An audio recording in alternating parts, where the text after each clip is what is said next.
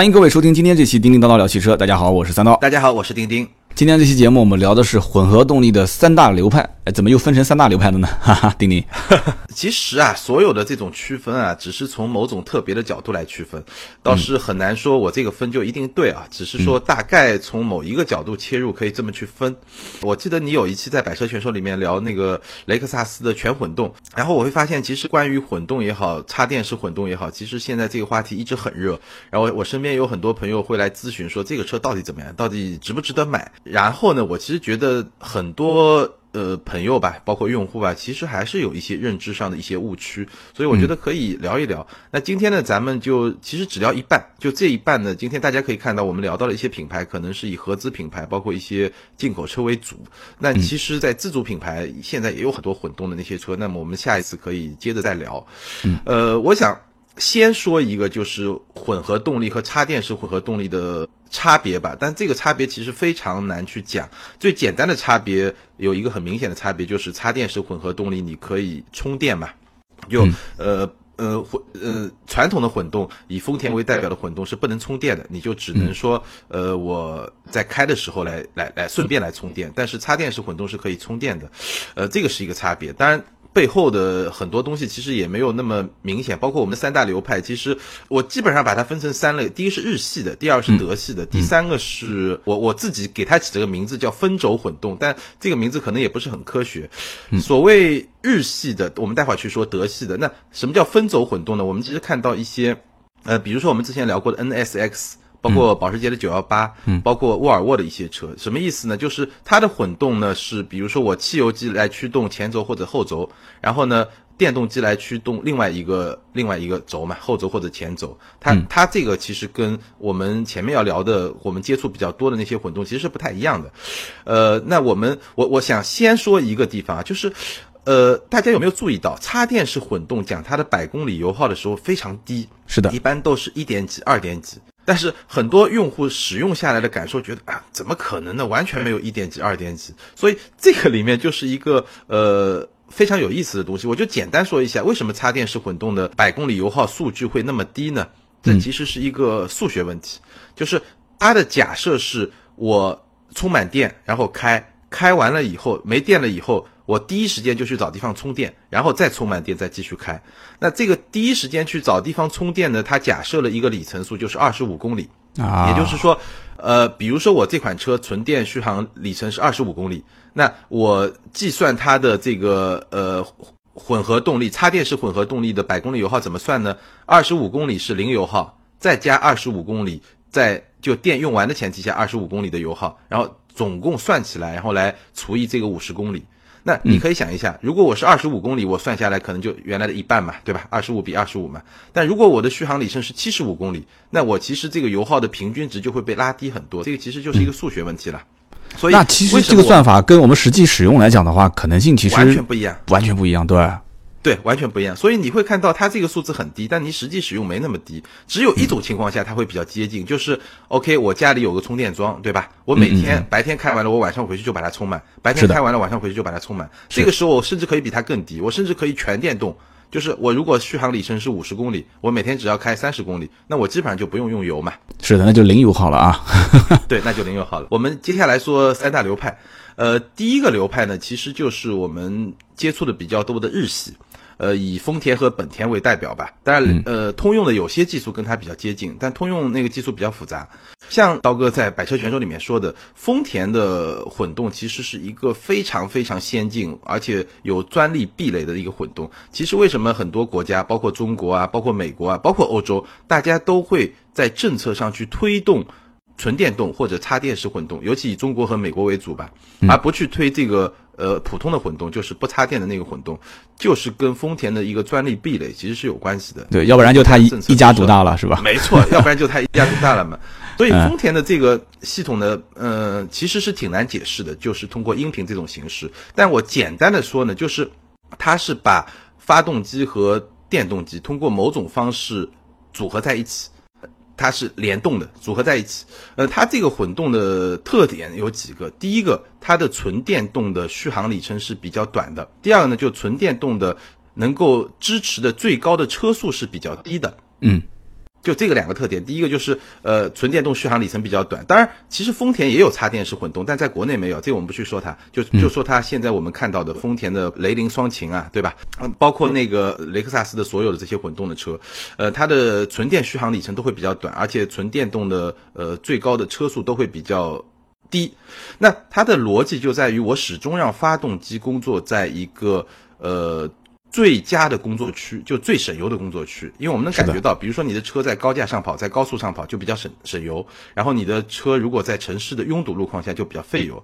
那它的基本的理论就是一套系统让发动机和电动机呃这个匹配的工作，然后发动机呢始终在最高效的工作区，然后呢当你需要动力的时候，动力不够的时候呢，电动机就来帮它补充。当你本身就在跑高速很省电的模式呢，就是发动机来驱动，但是呢。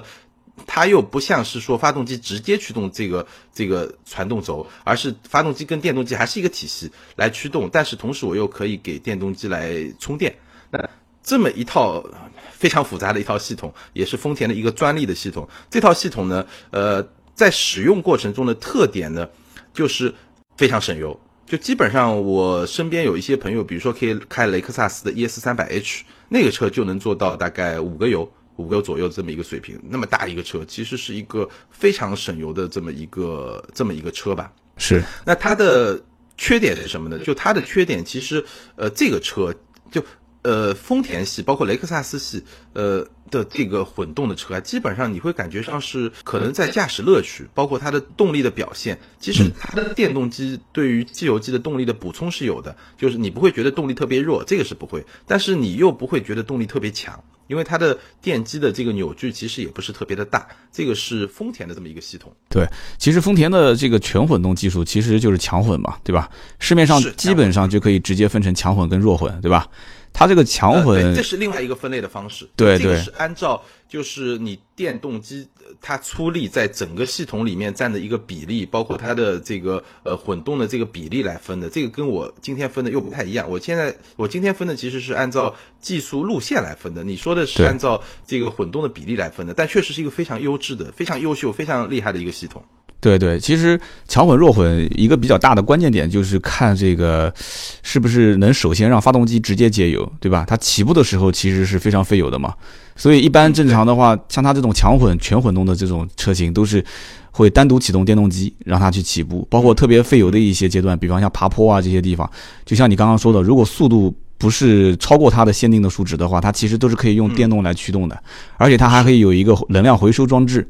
我其实之前在试这个雷克萨斯的一些混动车型的时候，就跟你说的是一样的，呃，这一点是非常明显的。就当你对这个车辆的操控性能有一定的要求。就是你油门稍微加急一些的时候，其实它很快就可以切入到用用这个油电混合的模式来开，对吧？本田这套系统其实很厉害，而且我看到很多数据显示，本田这套系统可能比丰田的系统更加省油，只是它在消费者的认知里面没有那么强。但总的来说差不多。本田呢，呃，它是它特点在什么地方呢？就是它有一个发动机的直接的驱动。然后呢，有一个混动，但它的混动模式下，其实发动机是不直接驱动驱动轴的。它所谓混动模式是发动机给呃，就发动机去驱动这个电动机，然后电动机再来驱动这个车轮。然后本田的一个非常重要的特点呢，它又加了一个离合器。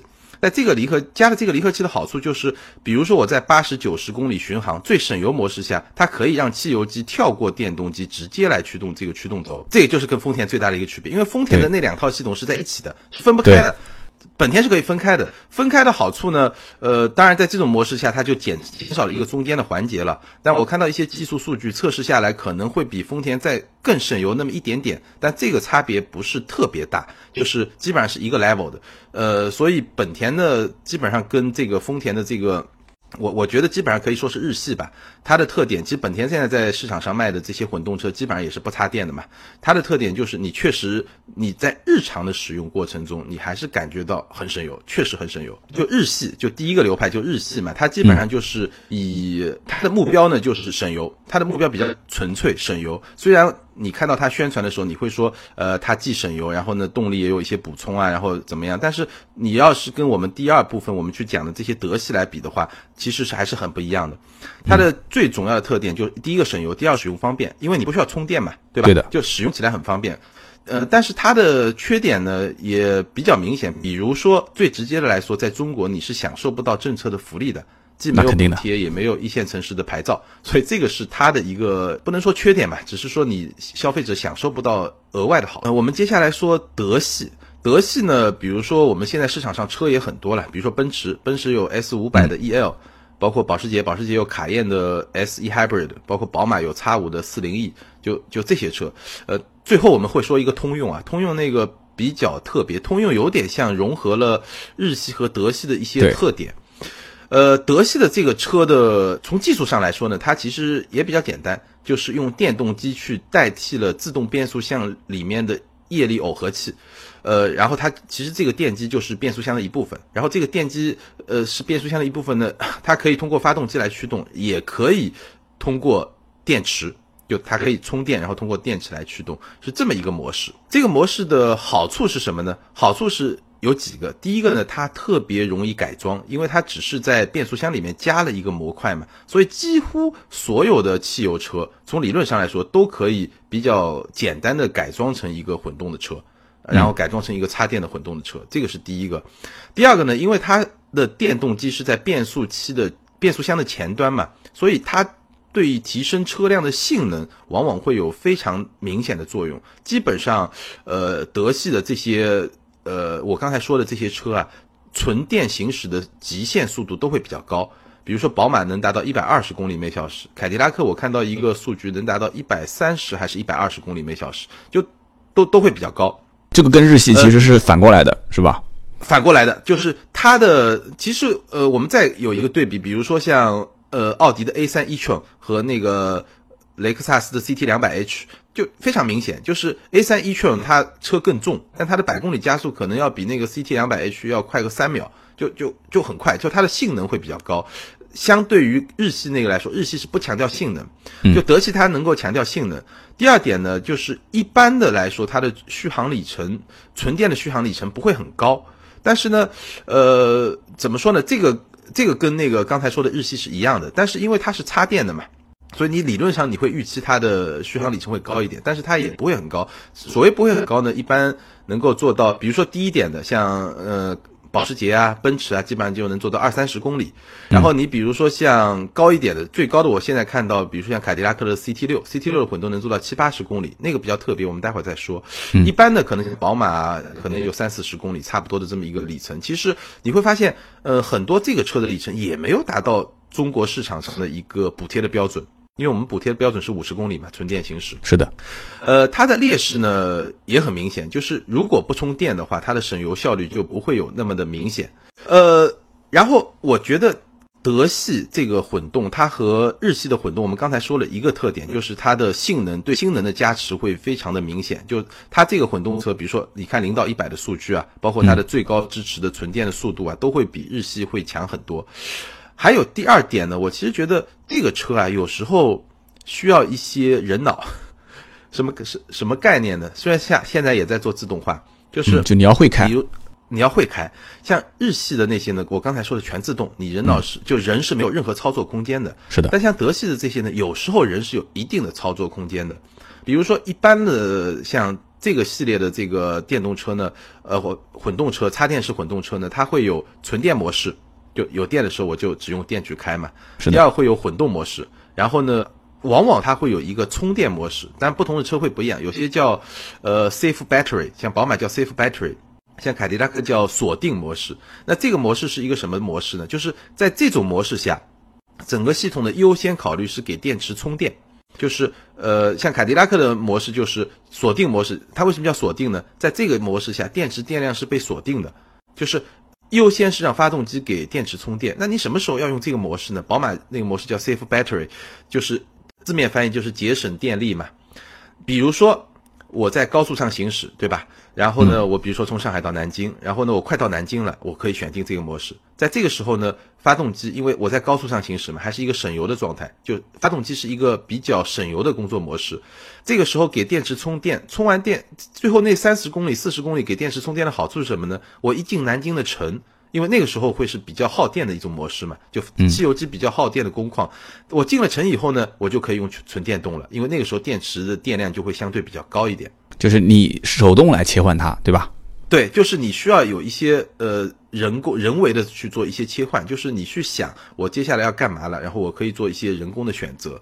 呃，它基本上就是这个时候呢就。驾驶者用的好就会很省电，驾驶者用的不好就会相对来说没那么省电效果没那么明显。那当然这个系统也在越来越电动化，就但它的也也在越来越自动化，但它的自动化跟日系的自动化不一样。比如说宝马它在做一个系统，就它是通过导航，就我导航我看到呃，比如说我设定了一个录音棚在南京的一个录音棚，然后我导航自己会判断哦，接下来马上要进南京市区，大概有十公里的路，那这个十公里会比较耗电，那我就自动把它切换到一个 safe battery 模式。就这个是通过另外一套系统来做智能化，嗯，但它跟那个日系的那个智能化其实是不一样的。日系是始终保持高效，但它会牺牲一定的性能。呃，德系呢，就是说我通过人工也好，或者说我通过导航系统也好，通过这种自动化，它我不牺牲性能，但是呢，我同时来达到一个比较节电的效果。但是它的呃缺点也很明显，就是如果我电用完了。如果没有电的情况下，这个时候它的节能效果就没那么明显。如果说你买了一个插电式混动车，你从来不充电，你从来不充电，你就一直这么开，其实它的油耗会比日系的那个混动的车的油耗要高很多。啊，原来是这样的。其实插电式混合动力现在在很多的城市啊，我觉得就是像刚刚讲的那么高端的。可能大多数的老百姓还没接触到啊，就包括像卡宴啊，包括奔驰 S 啊、叉五啊这些。而且你像在我以前所销售的这些车型当中，我个人感觉就是。真的是老百姓不到说这个车让价让的已经非常夸张的情况下，不会首选，嗯，就属于一个比较边缘的车型。对对，基本上不会选。其实现在插电式混动为什么这么火？包括一些高端品牌，包括稍微接地气一点就是叉一嘛，对吧？嗯，就它为什么会那么去推这些车？其实我觉得很大一个程度上，包括我们今天不聊，还没有怎么重点去聊的比亚迪啊、荣威啊，其实就是政策嘛。对。很多人买插电式混动就是为了我要在上海、在北京拿一块牌照嘛？对，政策导向，这是，对，这是一个很现实的问题。因为否则的话，毕竟技术它技术相对比较复杂，那它的成本是在那儿的。如果你没有政策上的这种引导，其实它是它是达不到的。那我今天想说呢，就是说，呃，我们最后会说什么样的人适合买这个插电式的混动？其实基本上我觉得，那如果你是为了牌照，那就不要说了，对吧？没办法，你只能买。第二种呢，就是说。如果你有条件每天充电的话，其实插电式混动会比普通的混动更省电，但它会麻烦一点，因为你要每天充电嘛。但如果说你从来不充电的话，其实插电式混动的这个省油效果和呃这个日系的这个混动差别还是很明显的。对，有的时候我也在想一个问题，就是日系的混动车型，现在我是觉得是将来越来越往小型车上去普及了。我曾经在说到这个威驰的时候，包括就是一些丰田的小车上市，我说它将来 1.2T 现在普及化肯定是也是往小车上走，对吧？那么另外一个就是小排量的混合动力，将来也肯定是往小车上去走，而且在小车型的这种呃车型数量、款型，包括市场占有量来讲的话，本身像日系的这些品牌都是有优势的，所以我现在一直在隐隐约约的。去感觉这种混合动力的打法，以前的日系其实还是想走中高端路线的，就是以雷克萨斯来普及嘛。雷克萨斯其实大部分的销量都是混动啊，你说？对，因为那个时候其实跟成本有关系，就是呃两个两个关系，第一个成本有关系，第二跟空间有关系。因为早的时候它首先成本比较高，第二它占用空间比较大。那如果你是一个很小的车的话，其实你想象一下嘛，本来空间就不大，你又要占掉一大块空间，就会实用性上会有点影响。是，但是现在我感觉已经不是这样子了，就是日系品牌现在，我我我能预感得到，就是再往后走，未来的几年，你现在补贴不补贴，其实说白了，越是这种中大型车补贴的话，你其实看上去差价是比较大的，但是在小型车上补与不补，其实差价并不是特别大。但是，一旦要是小型车上普及了这些混合动力，在油耗方面能。拉出一个比较大的差距的话，我觉得是一件挺恐怖的事情。我曾经在聊到那个丰田的相关的小型车上市的时候，我就曾经说过这件事情。那像这种插电式混合动力，你觉得会普及吗？我觉得插电式混合动力在很多地方还是比较难普及的。这个东西，除了这些限牌城市。呃，对，插电式混合动力呢，其实也一样，就是你看你后面成本能做到多低嘛，对吧？如果说成本比较低，比如说我只是贵个两万，就呃，比如说不按数字来说吧，比如说贵个百分之十，那其实它还是有价值，因为我看到，比如说像荣威的 i 六，它马上也要出插电式混动嘛。这样的车，你能够把价格做到什么程度，然后给到多少实惠，然后包括你给到多少政策的这些补贴，全部算下来以后，能够达到一个什么样的价格？这个其实，呃呃，我插电式混动怎么说啊？其实我之前有有有网友在微博上，就在在微博和微信上问我，就是为什么没有人打造那些针对三四线城市乡镇的那种电动车？其实这种地方啊，它有一个特点就是。它跟我们不一样，就他可能每个人家里有个院子，他其实充电特别方便，装是一件非常方便的事情。是的，是的。呃，所以从这个角度来说不好说，就是因为混动和插电式混动到底谁会走得更远？我觉得，呃，现在来说日本人是比较吃亏的。当然，你也可以说日本人比较鸡贼，对吧？你看那个埃隆·马斯克就很聪明，我直接就把技术全部开源嘛。我技术开源了以后，你就大家都来用我的技术，我一下就把这个蛋糕做大了嘛。那日本人比较鸡贼，他就技术垄断嘛。垄断的结果就是全球除了日本政府以外，所有政府都跟他作对。那肯定的。对，然后哎，我对我简要提一下，就刚才说的凯迪拉克 CT 六，CT 六混动呢，其实我前两天因为正好在开这车，这个车呢，我觉得非常好的体现了我刚才说的第二类的一个特点。其实它呢。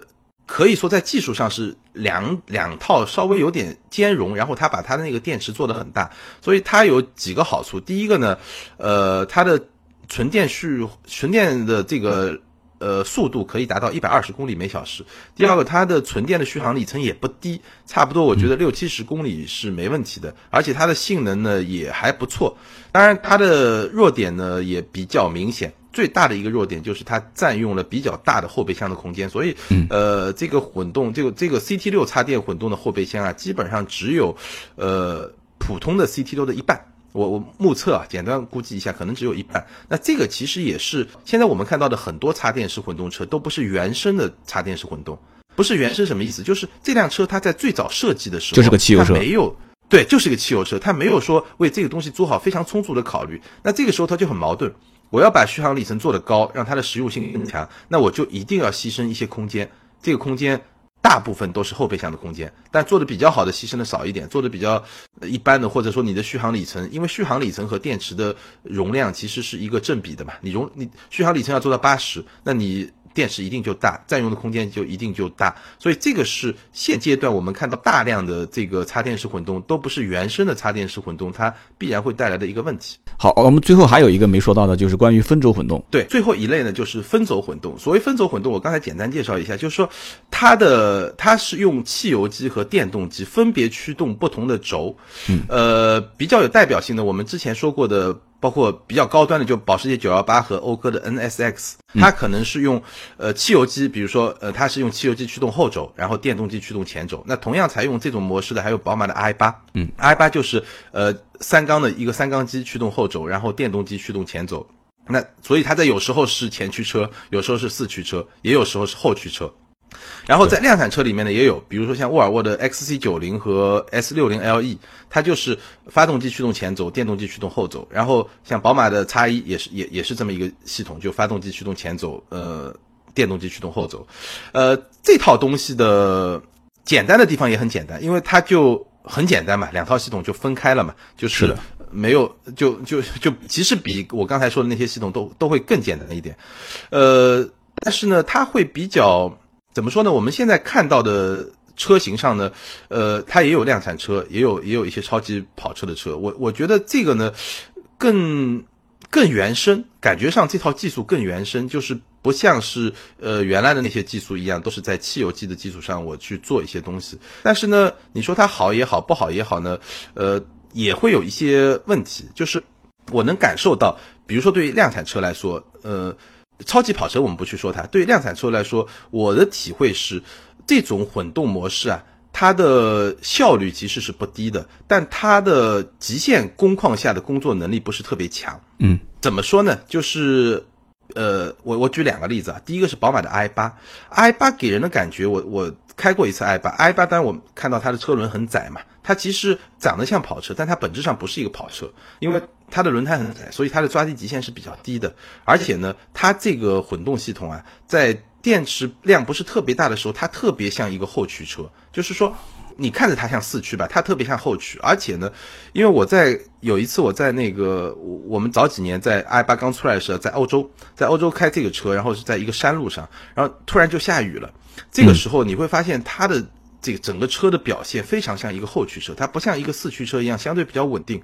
也就是说，呃，至少在 i 八这套系统上，我感觉上四驱的这个系统啊，就是用电机驱动前轴、汽油机驱动后轴这个系统，在一些极限的工况下，就是比如说车轮要打滑的这种工况下，它的稳定性跟传统的四驱其实是有差距的。就是它的电脑来很好的运算，来匹配这个发动机的输出状态和电动机的输出状态，在这种能力上感觉上不是特别的强。强，就它可能还是属于第一代产品，还是需要迭代，是吧？对。然后同样的这个现象也出现在了沃尔沃的 XC90 上，就是如果你把这套系统只是在日常的公路上使用，包括一些呃烂路，就像拉力赛的那种路路上开，完全没有问题。但是当你进入一些比较极限的状态下的时候，其实它的越野性也也是也不会特别好。就是说，呃，比如说你到沙滩上。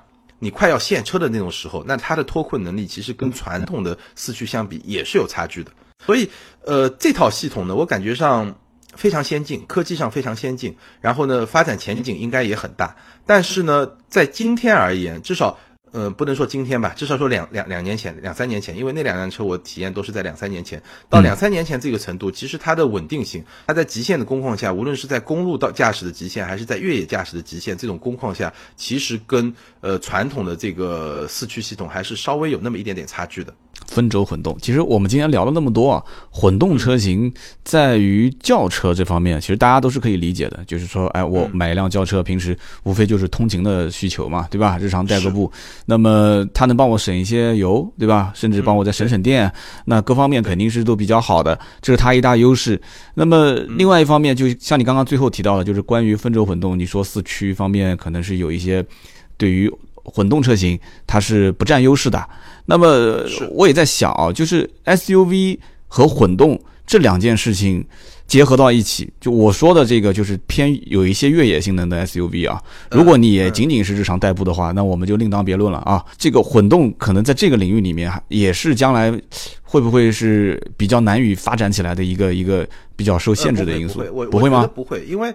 因这个里面有两个问题啊，第一个，其实大部分的 SUV，我们尤其在我们中国市场嘛，它的使用环境其实跟轿车差不是很多，而且我刚才说的那种状况，其实是一些比较极限的状况。是的，就正常的，你比如说要去一些轻度的越野，都是完全没问题的。我只是说一些非常极限的状况下，可能会就是这个也仅限于分轴混动的这么一种状况嘛。这是一个，就这个还是不太一样，就是呃，包括跑车，其实。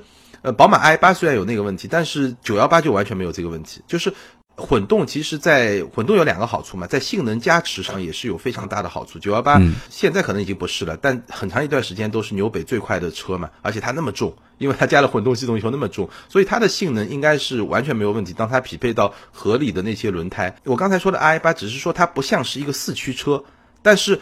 作为一个后驱车，就你你如果简单的把它理解为后驱车，它的稳定性肯定会比纯后驱车稍微好一点，但这个跟车辆的调教也会有一点关系。是的，就是往后走，其实呃越来越环保节能，对大势所趋。就是以后就像我们现在了解的，就是说越野车大家都知道，越野车最好不要用双离合，最好不要用涡轮增压车型，但是都在都在往上面靠。我们现在发现。对不对？大部分的厂家都是开开始把大排量变成涡轮增压，对不对？都开始什么八速、九速都在往上怼，这个没办法，因为整个的趋势摆在面前。呃，有些，而且，嗯，我觉得这个事情就跟我们上上一期聊新发现是一样的，是的，就是你说的越野车，现在有多少人真的把这车拿来越野？其实是，其实就不是嘛。对吧？对，还是一个市场的一个细分，然后对于消费的一个妥协。消费者你需要什么东西，我就造什么样的产品给你，对吧？大家都觉得说现在能省就尽量省，既然有这个技术你要用，你就我就买单。你要是不用，那我可能就不买单。所以到最后，混动技术将来如果壁垒一旦要是突破了，或者说大家将来呃充电也很方便了，插电式混合动力也开始进入千家万户的时候，我觉得这个里面。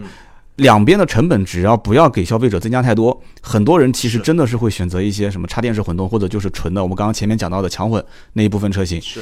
现在我接触到了很多身边的一些投资机构，包括一些朋友，他们这两年蠢蠢欲动啊，因为国家政策都很好嘛，都是在去投这个相关的什么充电桩啊，或者是整个的。就是新能源产业的每一个环节，这一点我觉得未来的可能五年、十年，这个变化会非常非常大。有一点是比较简单的去可以理解的，就是现在对于限牌城市来讲的话，就是这个混动车或者说是插电式混合动混合动力的车辆，最直接的好处不仅仅是省电，还有就是牌照补贴，对吧？对。那么对于像像我现在所处的像南京这个城市，我身边平心而论啊，就是开这个纯电动的啊插电式混合动力的还不多。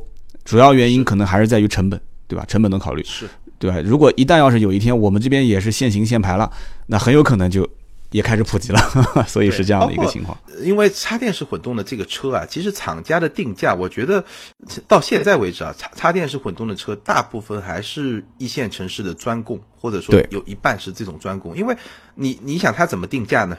它必须，它不可能说上海一个价格，南京一个价格，这个很难做得到。如果这两个价格差五万，那肯定是做不到的嘛，对吧？肯定的。那那我只能定，那我肯定是按上海的来定了，因为上海我可以拿到一个免费的车牌嘛。是的。而且它确实加了这套系统以后，它成本本来就高，那它只能只能按照上海、北京啊这些城市的价格来定，那它肯定是高嘛。而且确实，如果没有这个政策优势，这个。这个技术啊，这个成本在那儿，确实对普通消费者来说还是离得比较远，还是不合很难接受。好，今天这期节目我们其实聊的就是关于混合动力的一些。钉钉，这算你首创吗？三大流派啊？之前有人提过吗？我不知道，应该有人提过吧？啊，应该有人提过。对对，应该有人提过。我觉得这个也没什么首创不首创，只是说希望通过这个方式让大家能够比较简单的去理解，大概哎有怎么样的做法，包括因为混动也有不同的分法。对吧？强混、中混、弱混，这也是一种分法。然后你比如说日系的这个、德系的这个分轴混动，这也是一种分法。当然你也不能说分轴混动就不是日系的或者不是德系的，尤其你说它不是欧系的，不是欧洲系的也很难说，对吧？其实，呃，反正差不多就是这个意思，给大家就是呃科普一下吧，就解释一下这个，包括有大家看到很多一些误解，为什么这个插电式混动油耗值那么低，我开出来为什么油耗值那么高，对吧？差的很大。那么好，今天这期节目呢，我们聊那么多，就是关于混合动力。更多的原创内容，大家可以上钉钉和三刀的微博。那么钉钉的微博是，呃，我的微博是名车是钉钉，对，我的微博是百车全说三刀。那么大家也可以在我们的节目下方留言啊，也是希望大家多多评论，多多点赞。好的，那么今天这期节目就到这里，我们下一期接着聊，拜拜，拜拜。